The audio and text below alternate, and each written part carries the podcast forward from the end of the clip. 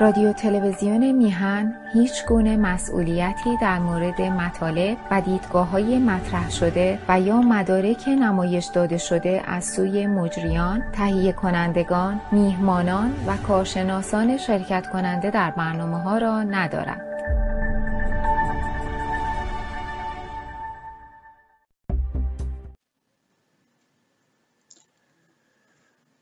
درود به همیانان ارجمند درود به یاران گرامی و پایدار برنامه در شناخت هویت ملی و شناخت تاریکی ها و روشنایی های آن. و درود به دوستان و دست اندرکاران رسانه ارجمند میهن تیوی و سپاس از تلاش های بیوقفه آنها بخصوص در این روزهای پرتلاتم که ملتی به پا خواسته است و فریاد خودش رو به گوش جهانیان میرساند و وظیفه رسانه های مثل میهن تیوی چند برابر شده است. ما 67 برنامه رو با هم پشت سر گذاشتیم. در فرازی از در حقیقت قابل تعمل ترین دورانی که هویت ملی ما بیش از پیش مورد تهاجم قرار گرفت قرار داریم. یعنی در عصر صفوی و در دوره شاه تحماس به اول دومین پادشاه صفوی یعنی پس از شاه اسماعیل. اندکی از بسیار گفته شد. من باز هم تاکید می‌کنم. هزار باره. تشیعی که امروز فقط آخوندها نمادون نیستند بلکه این سایه بر سر همه ما افتاده است. بر سر کسی که اسلام رو تشیع رو مترقی می‌دونه و به دنبال راه چاره نجات مردم ایران توسط اسلام شیعه سیاسی است. همچنین تشیعی که توسط نواندیش مذهبی می‌خواد بازسازی بشه رنگامیزی بشه و تشیعی که فیلسوف مثلا مسلمان تلقی خودش رو داره تمام اینها بدون تعارف ریشه در تشیعی دارند که دست ساز شیخ صفی الدین اردبیلی و فرزندان اوست تا شیخ حیدر یک مش شیخ بعد از شیخ صفی شمشیر به کف سرکوبگر خونریز جنایتکار تا دوران پدر شاه اسماعیل صفوی و جد شیخ جنید که کشته شد. باز این تصویر رو من مقابل شما می‌ذارم. در کنار شیخ صفی خان مغولی ایستاده و وزرای مغولی و سورسات شیخ رو تهیه می‌کنن در کنار صدرالدین موسا و خواجه علی سیاه پوش امیر تیمور جنایتکار ایستاده. که ایران رو به خاک خون کشید. و در کنار بقیه قزل باشا ایستادند. ارتشی از تاتارهای غیر ایرانی و کسانی که نه ایران رو میشناختند نه اهمیتی براش داشتن فقط قارت دزدی چپاول جنایت بیناموسی کار اونها بود. و این میراث میراث دستساز مغل و تیمور و شیخ صفی و فرزندانش و وزرا و آخوندهای مفتخوری که دورور اونها بودند تشیع رو با شاه اسماعیل دین رسمی ایران کرد. با کشتار با سر بریدن با شکمپاری کردن اندکی گفتم ولی ماخذ فراوونه. متاسفانه ما تاریخ خود رو نمی‌شناسیم. از آخوند شنیدیم یا از مورخینی که به واقعیت تاریخ توجه نداشتند که مردم چه کشیدند چه بر سر آنها آمد چگونه کشتندشان چگونه به نوامیسشان تجاوز کردند. و ما با یک تاریخ جعلی اتو کشیده روبرویم. ولی تاریخ واقعی رو که خوشبختانه سالها سوختگان عرصه تاریخ در در اختیار می‌گذارند و کتاب های کوهن رو باز کردند اسناد رو باز کردند در اختیار ما قرار داره در هر حال این میراث چرکین و آلوده که برای ما مقدسه و ما رو هم زیر پروپال گرفته پروبال گرفته یعنی ما ملت ایران رو. و ما عادت کردیم بون از دستش راه شدن هم بسیار مشکله. برای اینکه هر انسان زاده میشه و روزی میمیره و تبدیل به خاک و غبار میشه. آخوند و دینش درست در این بزنگاه منتظره. یعنی جهان ناپیدا جهان مرگ جهان رازها رو با جلیات و مزخرفات خودش در کنترل قرار گرفته و ما مجبوریم که تن بدیم. و بیرون اومدن از این دام بسیار مشکله مگر اینکه یک جدال سنگین و عظیم فرنگی شروع بشه و بزرگان اهل شعور و فکر به میدان بیان و در طول دهه ها مشکل حل بشه. برام می‌خواستم تاکید بکنم که ملا اگرچه آنچه می‌گوید دروغ است و جعل و فریب و حق بازی ولی در نقطه جدی و جایی که خلاصه نقطه عواطف و احساسات پیچیده ماست توده های مردم ساعت خودش رو علم کرده است. در هر حال می‌پردازم به ادامه بحث در برنامه قبل من اندکی از شاه تماس و شیخ کرکی گفتم و در این برنامه باز هم باید به این دو شخصیت بسیار تعیین کننده بپردازیم. دوستان گرامی ما هر که باشیم و از هر جا باشیم از هر شهر یا هر روستا و در هر خانواده باید بدانیم که این دو شخصیت ستونهای اصلی تفکر ما رو در حیطه یک حکومت شیعی خشنی که به زور به مردم ایران تحمیل شده بود خلاصه بنا کردند.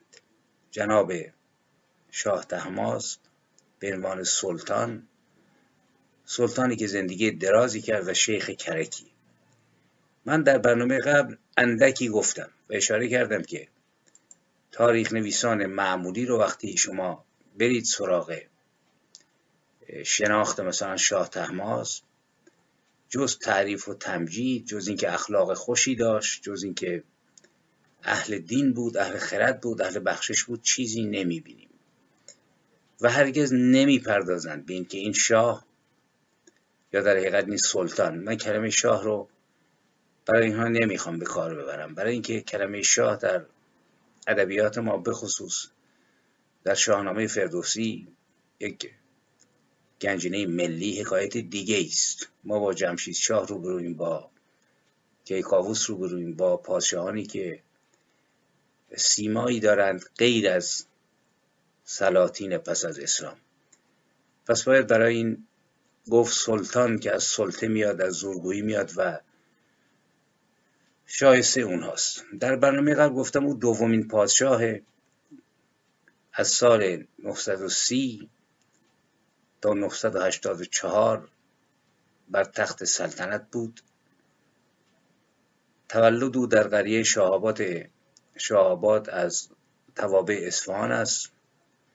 در یازده سالگی شاه شد بعد از مرگ پدر شاه اسماعیل و در سال 930 به تخت شاهی نشست تخت سلطانی در حقیقت و در سال 984 مرد. 53 سال و اندی پادشاهی کرد. نظرات درباره شاه تماس کسی که بنیاد تشیع رو مستحکم کرد و پای گله های آخون رو به ایران باز کرد فراوان باید گشت تا یک تصویر واقعی از اون ببینیم. تصویر غیر آخوندی تصویری که خب آخوند طبعا شاه تماس رو خیلی زیبا ترسیم می‌کنه. زیرا پایه های آخوندیز رو او کمک کرد که در ایران سفت بشه ولی واقعیت چیست؟ ادوارد براون در جلد چهارم تاریخ ادبیاتش می‌گوید تحماس ارشد اولاد شاه اسماعیل روزی که جانشین پدر شد بیش از ده سال نداشت. مدت دو سال و شش ماه بر ایران حکومت کرد و در 14 می 1576 یعنی نیمه دوم قرن 16 میلادی جان رو بدرود گفت. او رو به نام شاه دین می‌خوانند.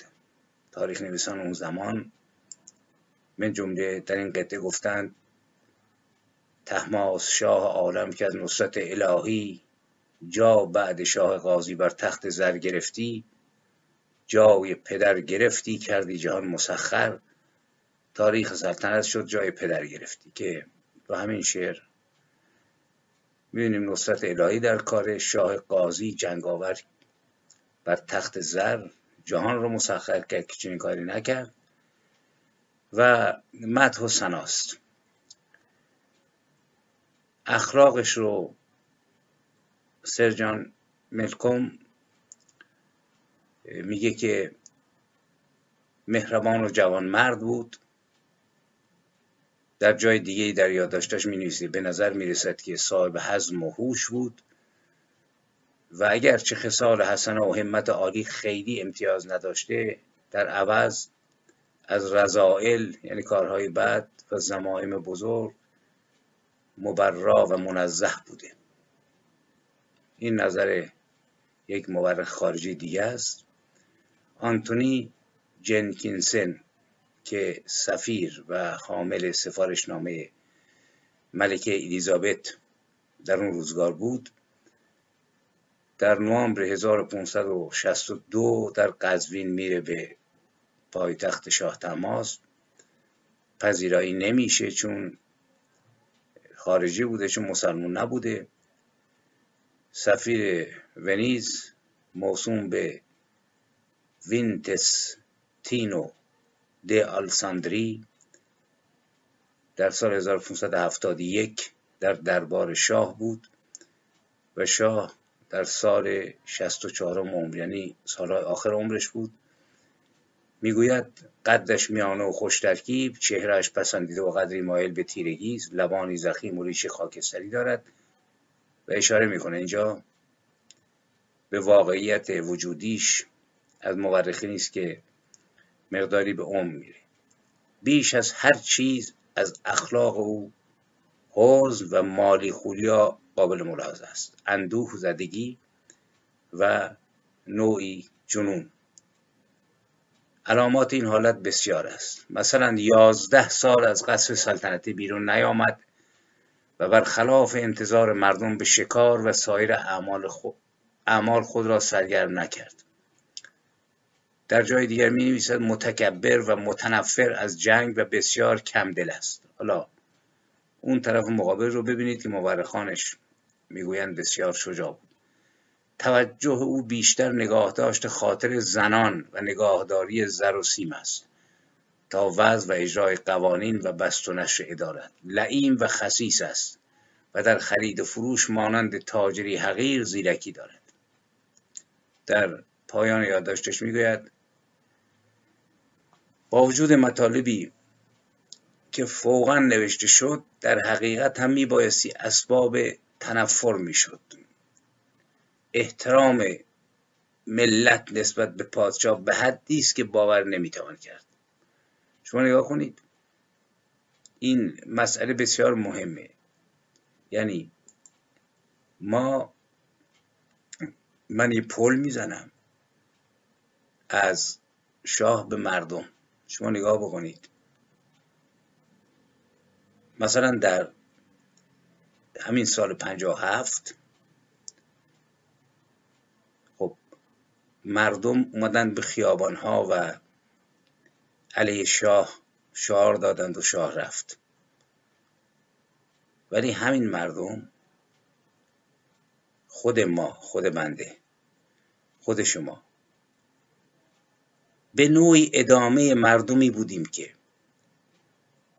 با همه خصائصی که این سفیر یاد میکنش مردم شیفته او بودند و او رو خداوار دوست داشتند ما نیز خمینی رو این چنین قبول کردیم.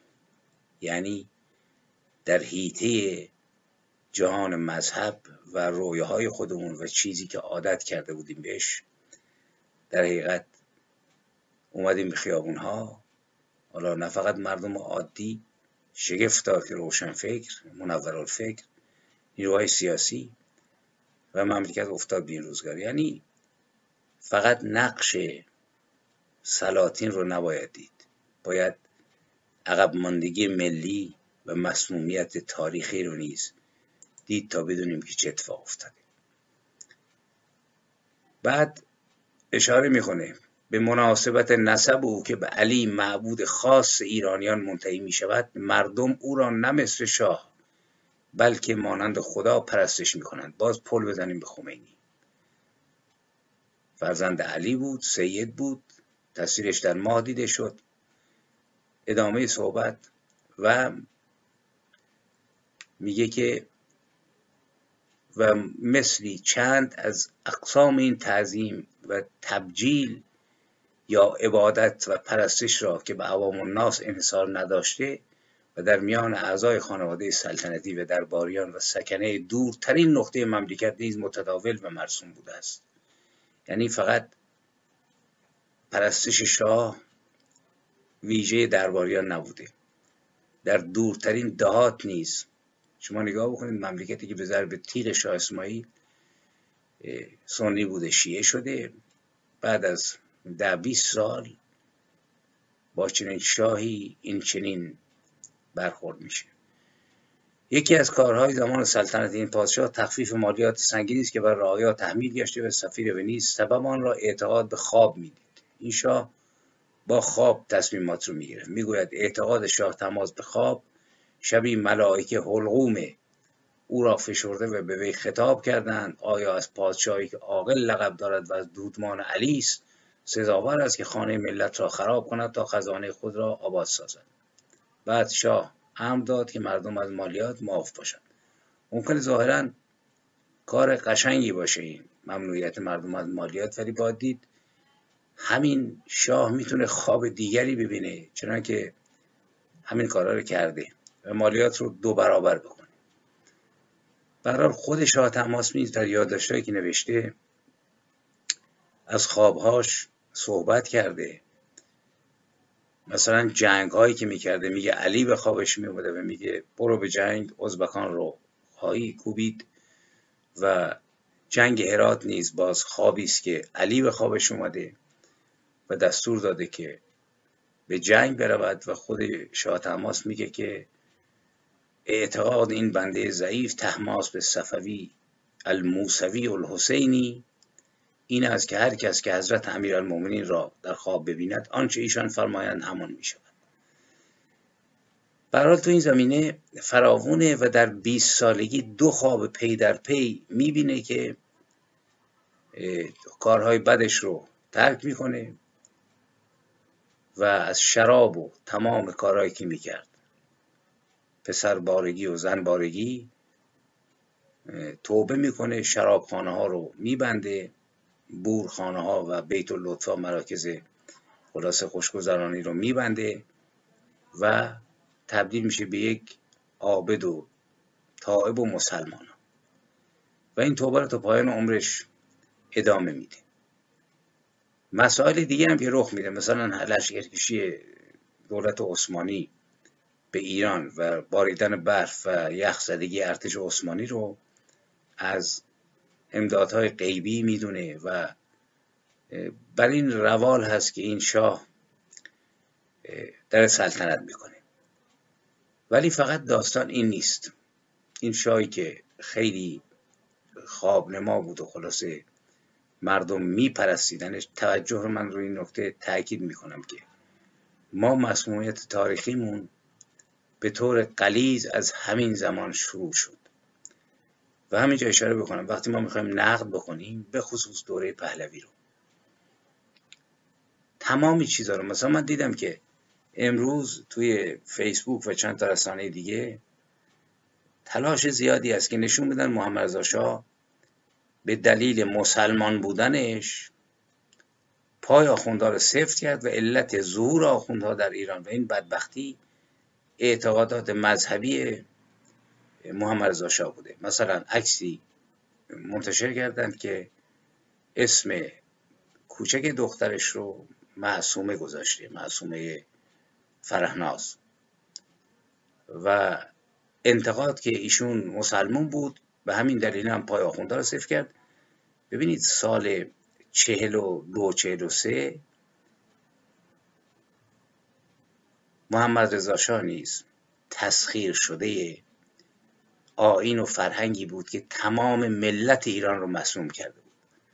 و او در چنین جامعه ای که ده سال بعد خمینی ظهور می‌کنه و عکسش رو در ماه می‌بینند و تمام گروه های سیاسی میرن دنبالش و روشنفکران مقاله می نویسند خوش آمد میگن ضد امپریالیسم می‌دونند نمی‌تونست جز این اسمی بگذارد. برای اینکه در مملکتی داشت حکومت می‌کرد که مسمومیت شیعی داشت و خود او نیز متاسفانه شاهی که در غرب تحصیل کرده بود این اعتقادات رو کمابیش داشت. اسم خودش نیز رضا بود اسم پدرش رضا بود. اسم پدرش رضاست که شخصیت بزرگ مذهبی ایران هست و طبیعی است که اسم دخترش رو بذاره معصومه. و سوال اینه خب او اسم دختر خودش رو گذاشت معصومه و ما توجه نداریم که در چنین مملکتی شاه نیز اسیر به نوعی اسیر تفکراتی است که ملتی رو در خود گرفته و اون نیز به این توجه داره. ولی اسم غلام رو کی رو ماها گذاشت؟ پدران ما چطور اسم ما رو علی و محمد و حسن و حسین گذاشتن؟ اینا که دستور شاه نبود. اسم بزرگترین نویسنده سرزمین ما که در غربت فوت کرد دکتر غلام حسین ساعدی است. یعنی غلام حسین ابن علی.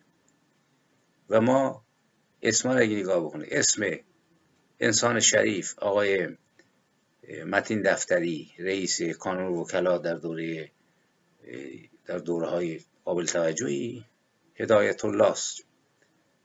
یعنی ایشون توسط الله هدایت شدن این رو شاه نگذاشت این رو پدرش گذاشت. اسم مصدق محمد است. بنیانگذار دین اسلام که ازش تعریف کردیم و از این زمینه فراوان داریم. کازم اسلامیه نمی‌دونم. و انبوهی اسامی احمد شامرو که خودش تو شعرش میگه اسمم خوشم نمیاد. تو این مملکت الان هست که نقد شروع شده به دلیل کسافتکاری های آخوندها. در سالهای گذشته در مدار جاذبه این چنین نبود. و در هر حال برگردیم به خط اصلی بحث. شاه تماس رو می‌خوایم بشناسیم. شاه تماس علا رقم خواب نما شدن در بیرحمی و قدرت طلبی کوتاهی نمی‌کرد. سه برادر کوچکتر از خودش داشت.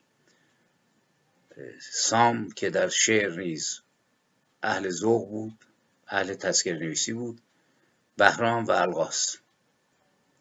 از این سه برادر اولی و سومی بر علیه او شوریدند و سام رو به زندان افکند و در زندان زندگیش ادامه یافت تا اینکه بعد از مرگ شاه تماس توسط جانشین او به قتل رسید شاه اسماعیل دوم.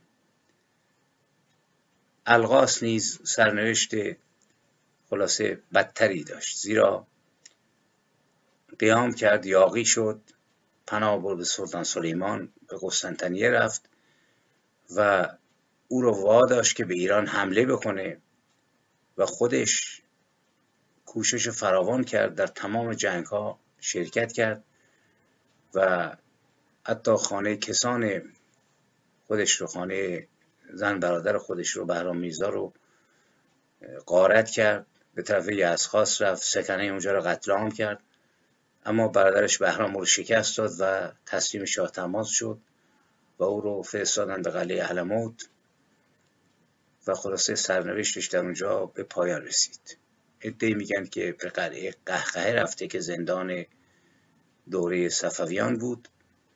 ولی یک هفته بعد از اینکه او رو به قلعه قهقه بردند در اونجا کشته شد.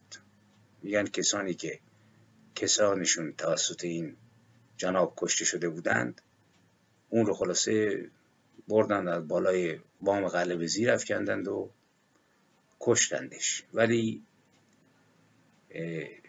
خلاصه روایتی است که به دستور شاه کلک این برادر رو کندند و بهرامشاه نیز در سی و سالگی فوت کرد و خیال شاه تماس بعد برادراش راحت شد. یعنی این جناب شاه مسلمان بنیانگذار تشیع چنین فرد رحیمی هم نبود.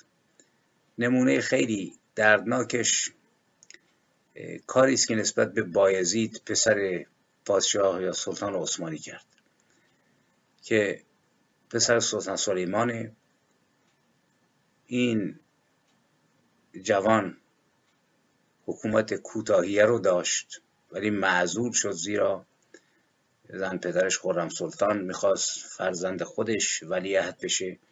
پشت سرش بدگویی کرد و این شورید و پناه برد به با چهار پسرش به شاه تحماس به صفوی. ولی هیئتی از طرف پادشاه عثمانی با پول فراوان هزاران سکه طلا برای سلطان جناب شاه تماس فرستادند که او رو تحویل بده و او تحویل داد و کسانی که تحویل گرفتن سر اونها رو بریدند و این سرهای بریده رو فرستادند برای جناب پادشاه عثمانی. به قول سر آنتونی جنکینسن سر او را مانند ارمغان بسیار مطلوبی به پدر بدتینتش ارسال داشت. میگن شاه تماس بعد از این قضیه احساس ندامت کرد که دشمن مهمان رو تصمیم دشمن کرده و شاهزاده رو خلاصه فرستاد تا بکشندش. ولی واقعیت اینه که اینا حرفای مورخین درباره. در مقابل سکای طلا این جناب که مورخان نوشتن بسیار ضعیف بود در مقابل پول خلاصه فرستاد و اونا رو کشتند بعد نمونه های دیگه هم ما داریم. همایون امپراتور هند پسرش اومد به ایران همایون پسر بابر پناهنده شد زیرا از مملکت خودش رانده شده بود. اومد تو دربار شاه تماس اینجا اینقدر فشار بهش آوردن که این بنده خدا رو با اهانت و کتک و بد و بیرا شیعه کردن. و اگر شفاعت اهل حرم نبود او رو کشته بودند. و او در دربار شاه تماس سالها موند و رنجهای بسیاری کشید. نمونه ها فراوونه جنگ ها جنگ با ازبکان جنگ با عثمانی قارت جنگ مذهبی کشتن شیعه ها توسط سنی ها سنی ها توسط شیعیان. ولی نمونه های خیلی وحشتناکی است که نشون دهنده قصاوت قلب. این بنیانگذار تشیع هست که ما این قصاوت قلب رو می‌بینیم در طول تاریخ ادامه داشته تا زمان خمینی و در ادامه شاه تماس ما شاهد این 43 سال هستیم که چقدر کشتن. مثلا نمونه ای که در سال 1551 در جنگ گرجستان هست که کسانی که دین اسلام قبول نکردند. مورخان دربار می نویسند قاضیان زفر شعار پست و بلند دیار کفار فجار احاطه کرده یعنی کاملا کنترل کردن و هر کوه و کمر که گریزگاه گمراهان بود از لگت کوب دلاوران با همون یکسان شد و یک متنفس از آن مشرکین یعنی یک نفس کش از این گرجیان بیچاره از دایره قهر و کین والله محیط بالکافرین. جان به سلامت بیرون نبرد و اهل و ایال و اموال به ارث شرعی از مقتولان به قاتلان انتقال کرد. یعنی اونا رو کشتن زن و بچهشون هم به سنت آغازین اسلام زمان پیغمبر دادن به کسانی که اونا رو کشته بودند بعد اختشاشات داخلی رو داریم.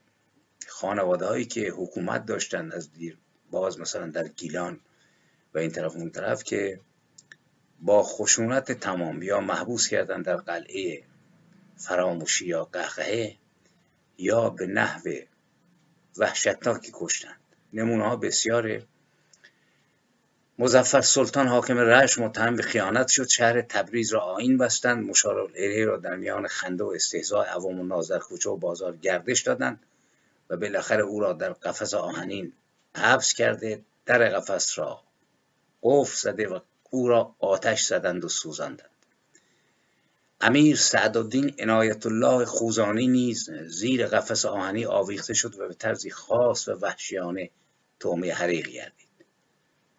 نفر دیگه خاج کلان قورباشی که در تسنن بسیار متعصب بود و از عبیدالله خان ازبک استقبال کرده و متهم شده بود که شاه را به خفت و هانت نام است در میدان هرات پوست کندند و پوست کنده بر داری آویختند این نمونهایی از کسی که تشیع رو در ایران خلاصه رونق داد و تئوریزه کرد. رکن الدین مسعود کازرونی که از اجله علما و اتبا بود مورد سخت یعنی غضب سلطان شده و به آتش افکنده گشت و خاکستر شد. نفر دیگر محمد صالح که ممدوح شعرا و حافظ ادبا بود یعنی کسی که از شاعران و نویسندگان اینا حمایت می‌کرد.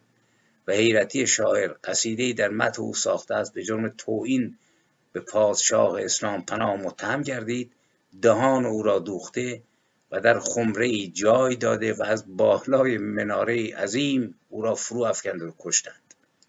این برخی نمونه ها بود. اون تا این جناب دائم نماز بود و نیز از سواری رو دوست نداشت. به الاغهای مصری علاقه داشت و خرسواری و در دوره او به خاطر اینکه شاه خرسوار بود همه درباریان اطرافیان خرسوار شدند و هر کس در تزیین مرکوب و تهیه افسار و پالان زرین بر دیگران سبقت میجست و خلاصه اینقدر این رواج پیدا کرد که یکی از شاعران اون روزگار که از این دلخور بود نوشته از بی تکلف خوش ترقی کردند کاتب و نقاش و قزوینی و خر. برای اینکه شاه خودش اهل کتابت بود اهل شعر بود اهل نقاشی. شاه تماز شدیدن وسواس داشت. اکثر چیزها رو نجس می‌دونست. خیلی وقتا غذا که می‌خورد نیم خورده رو از دهان مینداخت بیرون و مینداخت تو آتش یا آب. و هیچ دوست نداشت در میان مردم غذا بخوره. در گرفتن ناخون هر روز ناخون می‌گرفت هر روز حمام می‌رفت و سرانجام پس از عمری دراز. در سهشنبه 14 می 1576 در سن 64 سالگی مرد. این گوشه ای بود از زندگی آن شاه گوشهایی که مقداری تاریک بود ولی بیش از این رو در کتابان نوشتن که با ایران چه کرد؟ گرجستان رو چه کرد؟ با ازبک ها چه کرد؟ و ارتشی داشت یکصد و چهارده هزار نفره بیست و چهار هزار نفر از این ارتش سواره بودند. چهار هزار اسب و استر وسایل این ارتش را هم می‌کردند.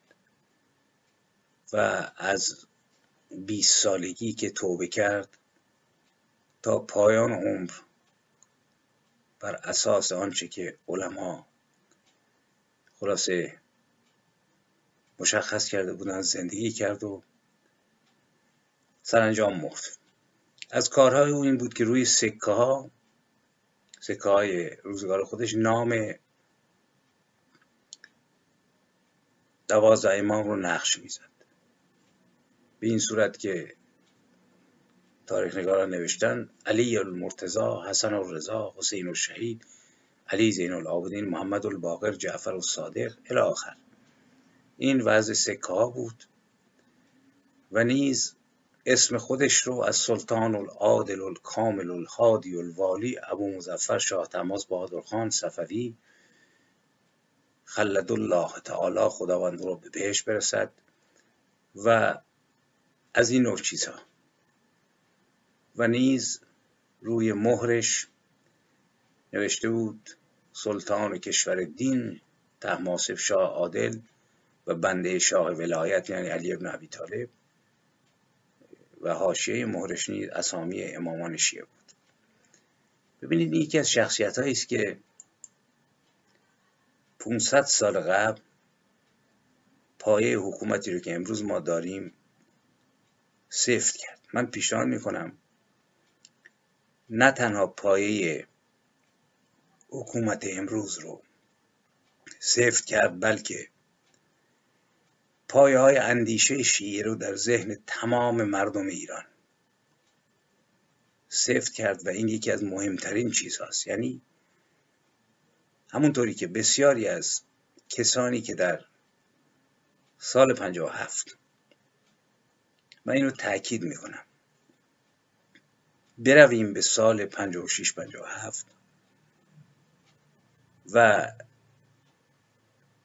در رسانه ها میشه در اسناد اپوزیسیون مجموعی از مقالات اعلامی ها اطلاعی ها عکس رو که در اون سالها انبار شده دید. در اون سالها 90 95 درصد از سازمان های سیاسی ما از چپ و راست و میانه و ملی و مذهبی و نیز منور الفکران روشنفکران جامعه به دنبال خمینی راه افتادند. و نیز مردم. بریم به اون سالها. من قشنگ یادمه. کسانی که همسن سال منند یا چند سالی کوچکتر کسانی که موقع 14 15 سال داشتن من موقع 23 4 سال داشتم. یادمه که در ایران چه خبر بود. یک سره پشت سر خمینی وجه سلبی مرگ بر شاه بود. وجه اثباتی درود بر خمینی. خمینی آمد. و ما بعد از 43 سال وقتی می‌خوایم نقد بکنیم آری باید نقد کرد. شاهان رو باید نقد کرد اشتباهاتشون رو استبدادشون رو. ولی یک بخش از قضیه هست. بخش عظیمش رو ما نمی‌بینیم یا نمی‌خوایم ببینیم. نقد خود. ما آلوده بودیم به این تفکر شاه تحماسبی و تفکر کرکی و علامه هلی و امثال آلوده کامل. اگر آلوده نبودیم ایران به چنین روزگاری دچار نمی‌شد. و نیروهای سیاسی و روشنفکران میفهمیدند که خمینی خواهد آمد و روزگار همه رو سیاه خواهد کرد.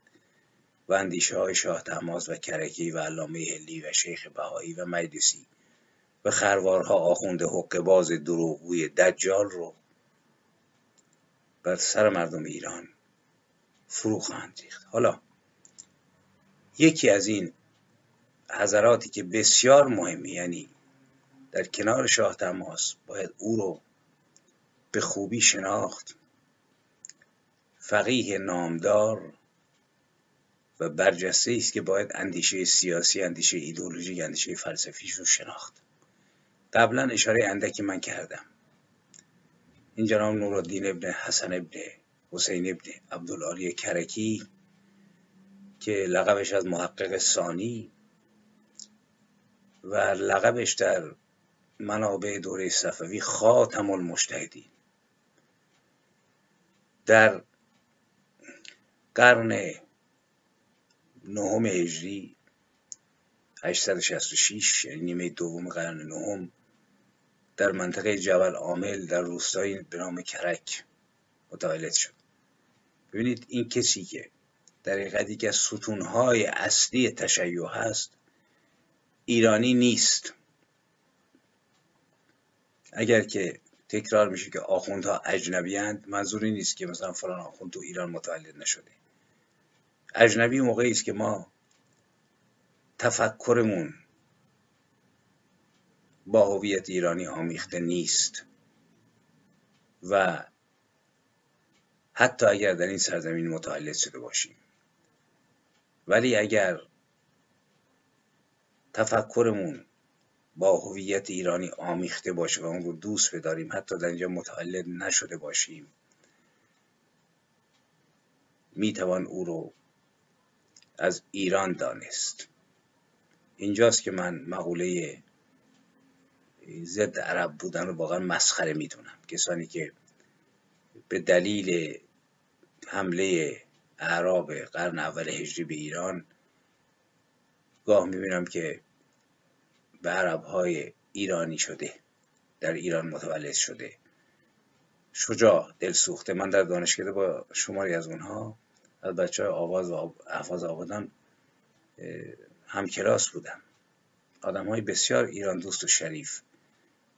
با هویت ایرانی. الان هم ما می‌بینیم که زیر بار ستم هستند و بعد از ماجرای آبادان عکس های اونها رو دیدیم و اتحادشون رو با دورهای بختیاری و اینکه ایرانی هستند ولی این آخوندها پدران فکری و هویتیشون هیچ کدوم ایرانی نیستند از جبل عامل میاند و جبل عامل در این هنگام یکی از حوزه های شیعه غیر ایرانی بود چون ایران تا زمان شاه اسماعیل که یک باریکه از شیعه در اون وجود داشت.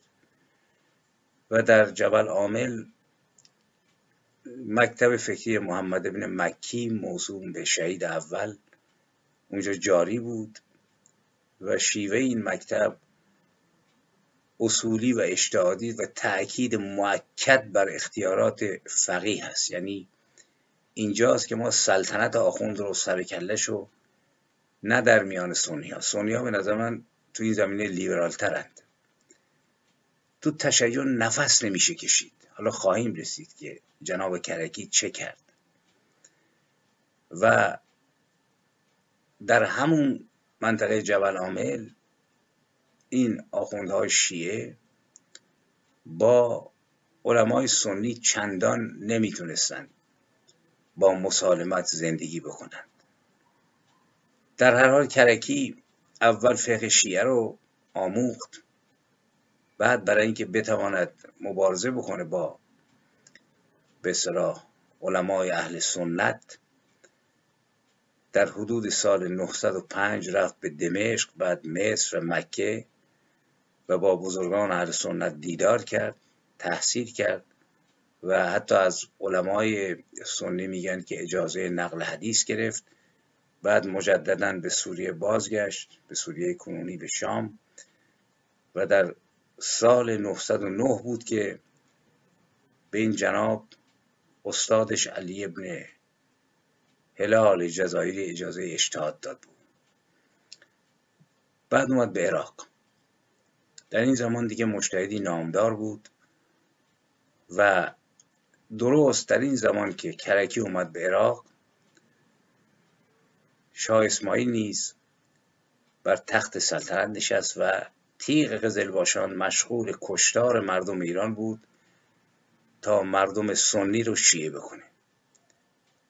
کرکی اینجاست که توجه بکنید که بسیار بسیار این شخصیت مهمه و باید درست شناختش. زیرا کسی بود که درست در مقطعی که ایران رو داشتن با شکم پاره کردن با سر بریدن با درست کردن فاحش خانه ها از زن و بچه مردم در تبریز و شهرهای ایران. و پول این کار رو به جیب زدن. برویم بخوانیم واقعا. هموطنان گرامی.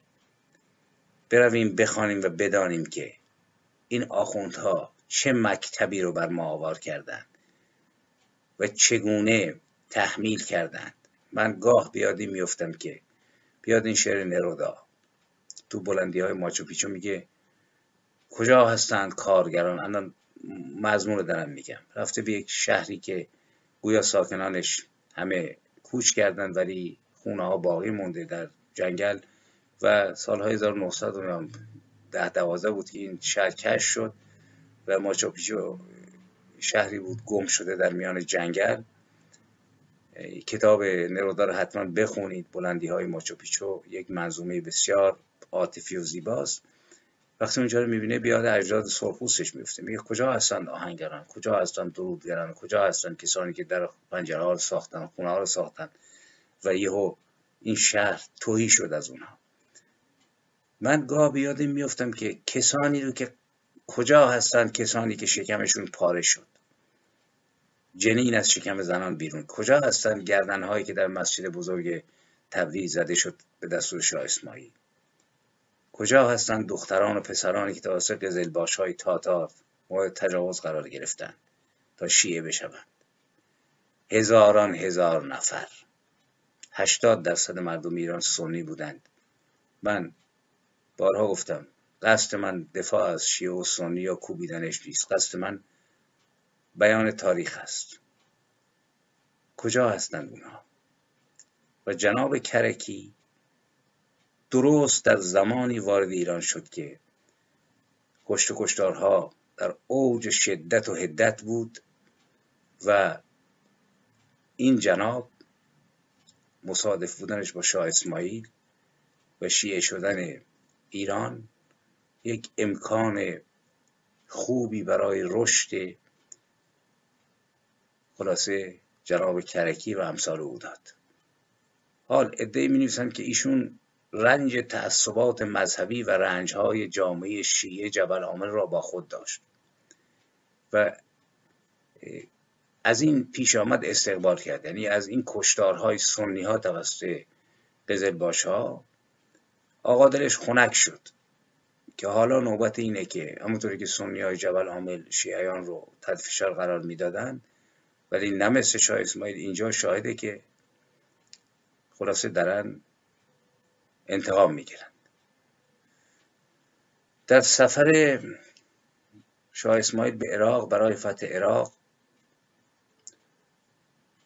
شاه اسماعیل به علمای شیعه روی خوشنشون داد. در حقیقت اونها رو به سوی خودش جلب کرد و کرکی رو شناخت و سالیان هفتاد هزار دینار یعنی دینار طلا مقرر کرد که به این جناب بدن تا در حوزه های شیعی هزینه شود. یعنی سر و کله سازمان یافتن حوزه های شیعی رو نیز ما در این دوران به همت کرکی و شاه اسماعیل می‌بینیم. حوزه هایی که تا دوره حاضر ادامه پیدا کرده و کارش خراف پردازی و دروغ پردازی و امام بر سر پردازی و این لجنزاری است که ما می‌بینیم در ایران توسط آخوندها جاری است. این دادن این پول و توجه شاه حسادت سایر آخوندها رو علیه کرکی برانگیخت و خلاصه جدالی بین اونها شروع شد که به جایی نرسیدن زیرا شاه اسماعیل تیغ کشیده قزل باشان حامی بود و در همین زمان بود که نخستین کسی که دعوت کرد از علمای عرب شیعی که به ایران بیایند تا پایه های تشیع رو مستحکم کنند شاه اسماعیل بود. در سال 916 کرکی به ایران آمد. در این زمان میان ارتش صفوی و ازبکان جنگ بود.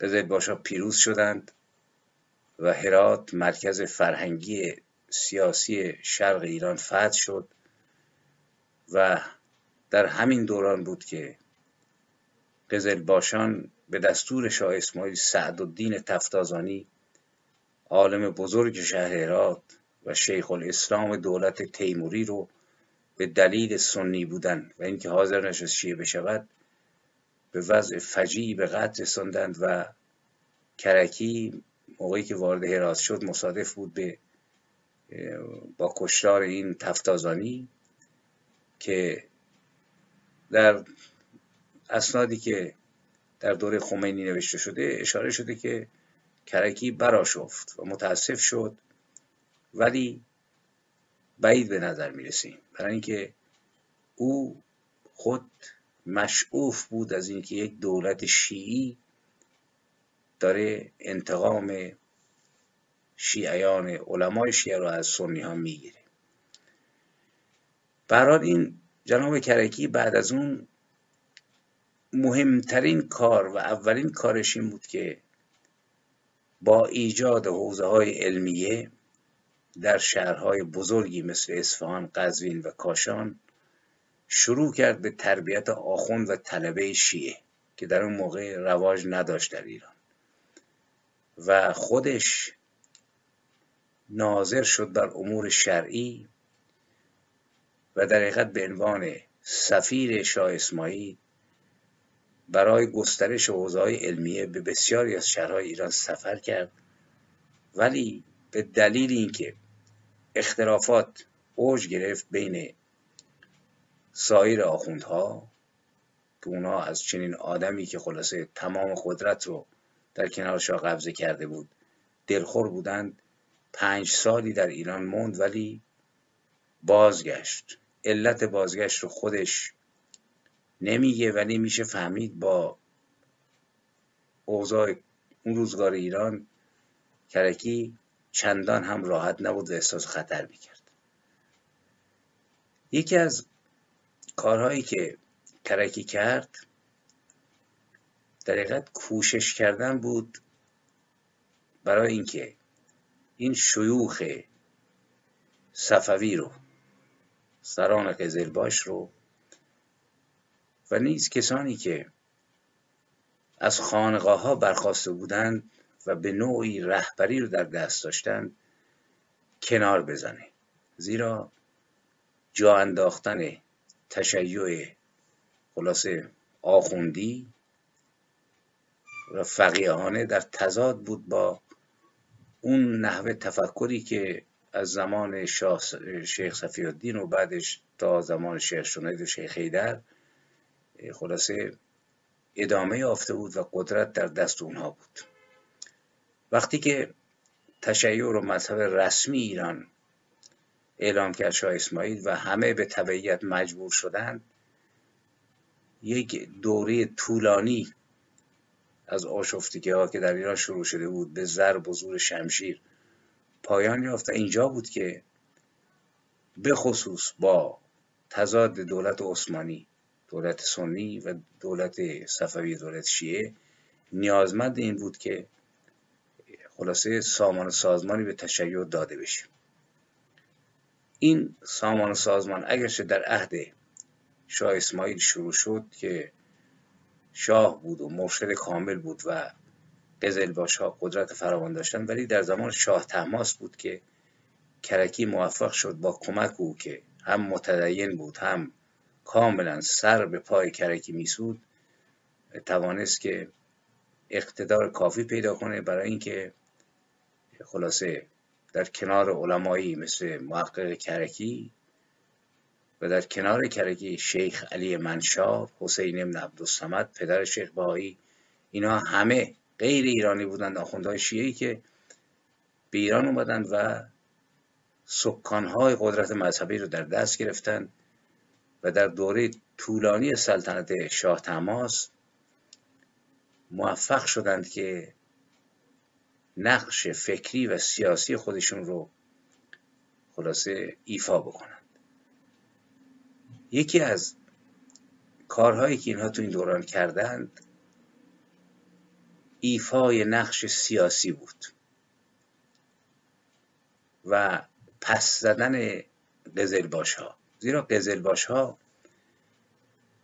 که تا اون موقع تا زمان شاه اسماعیل اطاعت مرشد کامل قدرت کافی به اونها می‌داد در تضاد با فقها و آخوندهایی در آمدند که از خارج از ایران اومده بودند و قدرت گرفتن آخوندها در دربار موقعیت قزلباشا رو تضعیف می‌کرد و گاه نیز این کار به قتل برخی آخوندها می‌کشید که میگن یکی از دلایل بازگشت کرکی نیز ترس از کشته شدن توسط قزلباشا بود. برگشت به عراق مشغول تعلیف شد و کار بزرگ به قول معروف علمی خود رو به قول آخونده که باید گشت اول علم رو تعریف کرد که دید آخوند چه کار علمی می‌کنه. کتاب جامع المقاصد رو در این دوره تدوین کرد و این کار در دوره شاه تماس به ادامه یافت ولی هیچ وقت نتونست این اثر رو به پایان ببره. در این دوره ما شاهدیم که اگرچه کرکی از ایران خارج شد ولی هیچ انتقاد و مخالفتی با دولت صفوی نداره. و کتاب جامع المقاصد رو به پادشاه صفوی تقدیم می‌کنه و بعد از مرگ شاه اسماعیل هست که شاه تحماس در 935 میاد به عراق. کرکی رو مجددا با حکمی تاریخی به ایران دعوت می‌کنه. میگن حکم رو خود کرکی نوشته. و شاه اینقدر تسلیم اون بود و اون رو در حقیقت برتر می‌دونه اسم نماینده امام زمان که اون رو امضا می‌کنه. خب خیلی جالبه. بسم الله الرحمن الرحیم. چون از سودای حقیقت انتهای کلام امام صادق که انظرو الی من کان منکم روی حدیثنا و نظر فی حلالنا و حرامنا الی آخر میگه که چون امام جعفر صادق فرموده که باید بید به سراغ کسانی که حدیث رو می‌دونن و حلال حرام رو می‌دونن همه احکام رو می‌دونن لایه و واضح است که مخالفت حکم مشتهدین که حافظان شرع سید المرسلینن با شرک در یک درجه است. کلک کنده است. یعنی هر کس از فرمان آخوندی مشتهدی سرپیچی بکنه مثل مشرک مشرک هم باید کشتش. پس هر که مخالفت حکم خاتم المجتهدین وارث علوم سید المرسلین نایب الائمه المعصومین لازاده که اسم اولیا بکند و در مقام مطابقت نباشد بیشابه ملعون و در این آستان ملک آشیان مطرود است و به سیاسات عظیمه و تعدیبات بلیغه مؤاخذه خواهد شد. یعنی همون آتش زدن و انداختن تو خمره کردن و از مناره انداختن این فرمان رو در محرم سال 936 شاه, شاه تماز می نویسه و کسانی که تحقیق کردن میگن چون مد کاملا فقهی است و شاه این سواد فقیهانه رو نداشت خود کرکی اون رو نوشته به عنوان شرایط بازگشت یعنی تمام قدرت ها رو طلب کرده و شاه تماس بدون چون و چرایی رو امضا کرده. اینجا سلطان و شیخ در کنار هم قرار می گیرند و متن این حکم اگه دقت بکنیم نشون دهنده اینه که کرکی از دشمنان خودش میترسه و یک خطوطی رو گذاشته سطوری رو که هر کس با خاتمان مشتهدین مخالفتی بکنه مشرک است و خلاصه تحت تعدیبات عظیمه. یعنی مرگ قرار خواهد گرفت. یعنی خطاب به بزرگان قزلباش هست که ضد آخوندهای شیعه بودند و در این حکم موقعیت برتر علما روشن است و مخالفان مشرکند و باید کشته شوند. به حال کرکی به ایران برمیگرده. فعالیتاش بسیار بسیار گسترده است. واقعا در یک برنامه نمیشه کارهایی که این ملای خلاصه تئوریزه کنه تشیع انجام داد بگوییم. در این باره سید نعمت الله جزایری می نویسد هنگامی که کرکی وارد قزوین شد شاه خطاب به وی گفت شما امروز نایب امام و شایسته تر به مقام سلطنت هستید و من یکی از کارگزاران شمایم که اوامر و نواهی شما را به مرحله اجرا می‌گذارم. ببینید تشیع اینطوری شروع میشه از سرچشمه یعنی قدرتی که آخوند داره اینجاست که من باز تاکید می‌کنم حواسمون باشه قدرت آخوند ما مردم بودیم که از زمان شاه تماس شروع شد و امروز آخوند وحشت از این داره که می‌بینه این قدرت پایهاش در درون مردم سوس شده و دشنام میدن در خیابون. یعنی مردم ایران از نظر فرهنگی از نظر فکری به نظر من اکثریتشون آخوندها رو زیر پا گذاشتن. ولی آخوندها هنوز چنگارهای درندشون دارن و این چنگارها با یک اتحاد ملی سراسری هست که کند خواهد شد از کار خواهد افتاد و همینجاست که من تاکید می‌کنم. باید از اختلافات گذشت. باید هر آن کس رو که پیام راستین اتحاد میده قبول کرد حرفشو. و همینجاست که من میگم داریم به قول معروف فقط معلومات ذخیره نمی کنیم در این روزها که جناب رضا پهلوی پیام اتحاد داده باید فهمید که دورانی است که زمان عوض شده. اگر که محمد رضا شاه هم الان بود اسم فرزندش رو دیگه معصوم و رضا نمیگذاشت. خیالتون راحت باشه. او هم نیز به عنوان یکی از آهاد ملت ایران که شاه نیز بود مغلوب تفکری بود که سایه سنگینش به طور فشرده 500 سال بود بر سر همه چیز ما سنگینی می‌کرد. بنابراین انتظار نداشته باشید که او به زیارت حرم نره یا نره مکه و اینجا الان یه بول بگیرن که حاجی محمد رضا و یا مشهدی محمد رضا خودمون رو بریم تو اون زمان. اون زمان او مجبور بود به دلیل اینکه همونطور که یعقوب لیس اوایل مجبور بود که نام خلیفه رو در خطبه ذکر بکنه یا سامانیان مشروعیت از خلیفه می‌گرفتند. برای اینکه مردم دور برشون بودند. مردم شیعه بودند یا سنی بودند. در حقیقت شاه به نوعی مغلوب تفکر غلط و مسموم مردم بود. بنابراین شما این حکم رو وقتی می‌بینید شاه تماس میگه امروز نایب امام و شایسته از مقام سلطنت هستید و من یکی از کارگزاران شمایم که اوامر و نواهی شما رو به مرحله اجرا می‌گذارم. باید بدانید که این آبشار از کجا سرازیر شد و این رودخانه تا کجا آمد. در این دوره است که ما شاهدیم که در حقیقت کرکی سلطانی دیگر است.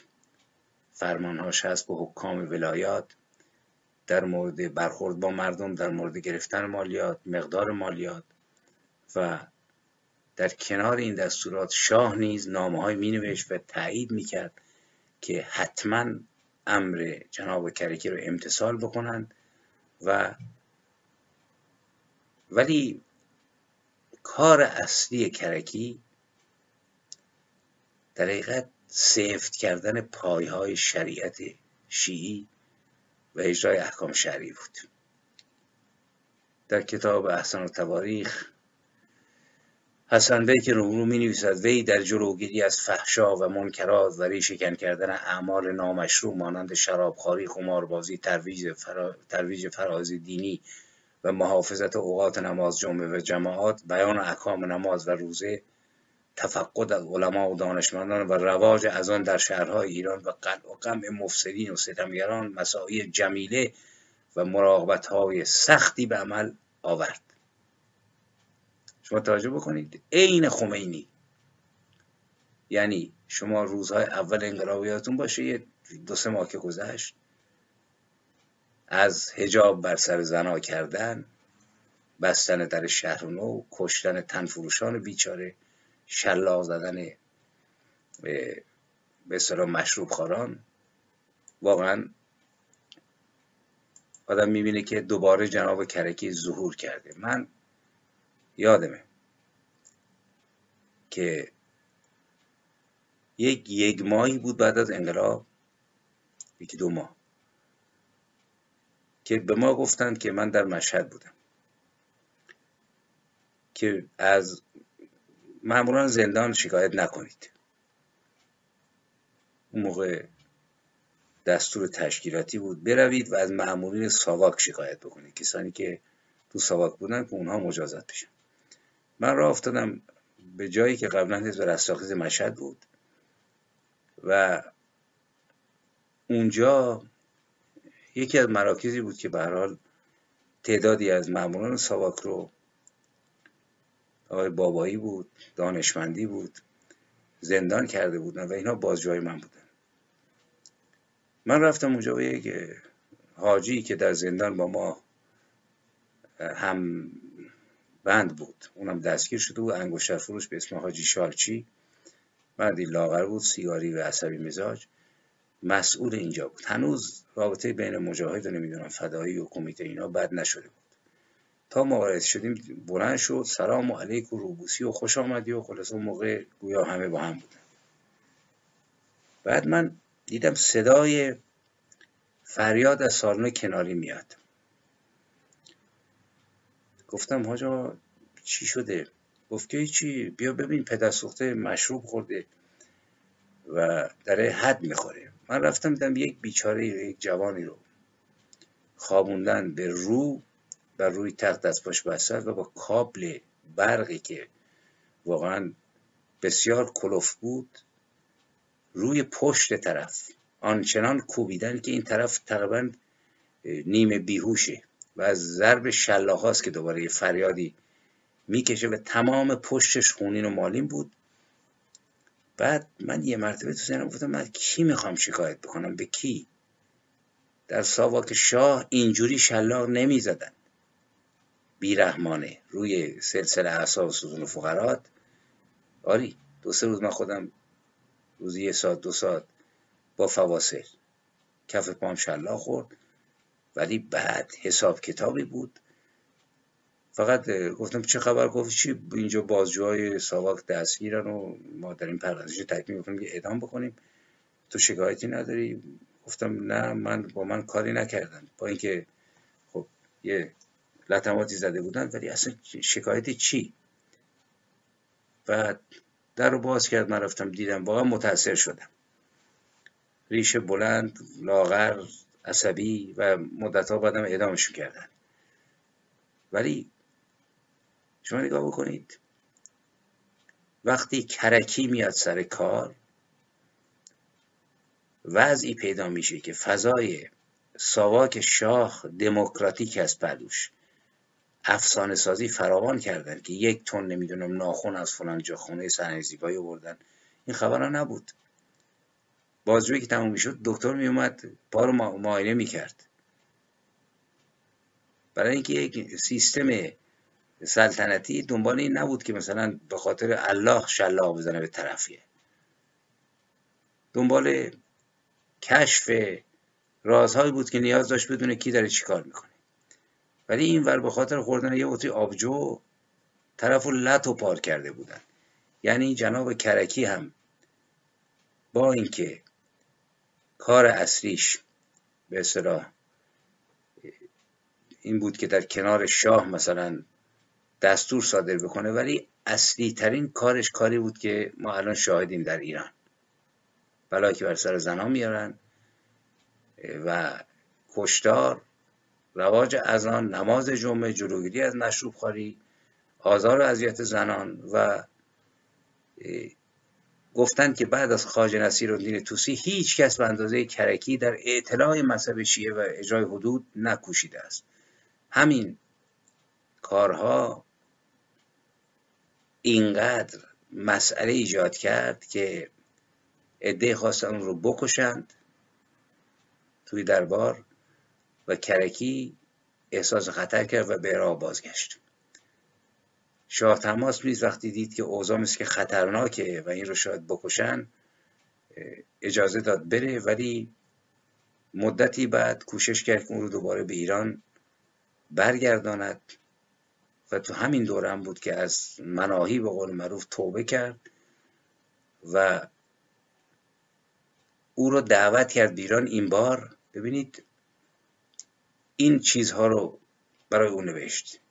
کارهاش ترویج تشیع و زمین سازی ظهور حضرت صاحب الامر عجل الله تعالی فرجه. هدف اصلی دولت صفوی است. ما هم معتقدیم. امام زمان بودیم. من بودم ولی هنوز خیلی معتقدن بعد صحبت خواهم کرد. و دو این هدف جز با مطابقت علمای دین به دست نمیآید. سه محقق کرکی بزرگوار در این زمان بزرگترین عالم شیعه و نایب امام زمان است.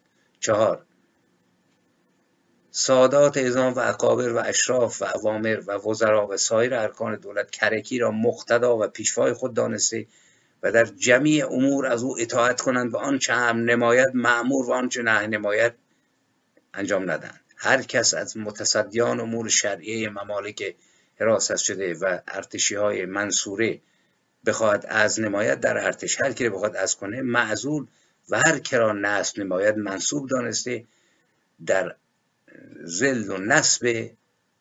خلاص اونها به هیچ سندی محتاج ندارد و هر کس را که از نماید مادام که ایشان دوباره منصوب نشود نصب نکنند. پنج حکام در مسیر ورود حضرتش به ایران با او برخورد می‌کنند باید با نهایت احترام و ادب در حقوق مراعات کنند در حقوق و خود به استقبال او بشتابند و نخواهند که شیخ به استقبال آنها بیاید. شش.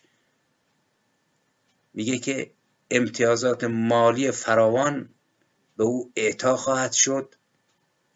کرکی این فرمان رو می‌بینه و مشغول میشه که سفرش رو تدارک ببینه و بونکن بیاد به ایران ولی میمیره. پدر شیخ بهایی میگه او رو مسموم کردند آخوندهای اطرافیانش و عده از بزرگان دولت صفوی که این شیخ رو عامل خطر می‌دونستند خلاصه نقشه ریختند و او رو کشتند.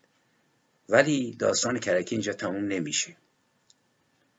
کارهایی که تا همین زمان انجام داد پایههایی رو ریخت که ایران رو در قبار مسمومیت فرو برد که من در برنامه آینده بیشتر درباره کارکردهای این آخوند که در درون ما زندگی می‌کرد. مثل آخوندهایی که معتقد بودیم بهشون. تمام آیت الله تخم ترکه کرکی هستند. تمام کسانی که دنبال اسلام سیاسی هستند. تهش جیر خار کرکی هستند تئوری امام زمان رو که بنده و شما درست نکردیم. کرکی درست کرده و هنوز هم می‌بینیم که آقا لیست شهدا رو میدن دم چایی که قراره یه بچه بیاد بیرون و بشریت رو نجات بده. واقعا اینها تو قرن بیستم یا بیست یکم زندگی می‌کنند یا چهاردهم یا در قرون وسطا. در این زمینه بعد بیشتر خواهم گفت تا برنامه دیگر امید که خود بکوشید تا بیشتر بدانید و خود پراکننده روشنایی باشید و خرد و شهامت خلاصه شک کردن و دانستن رو از خود به دیگران نیز منتقل کنید. پیروز باشید و تا دیدار دیگر شاد و خلاصه رزمنده و پرتوان باشید و بمانید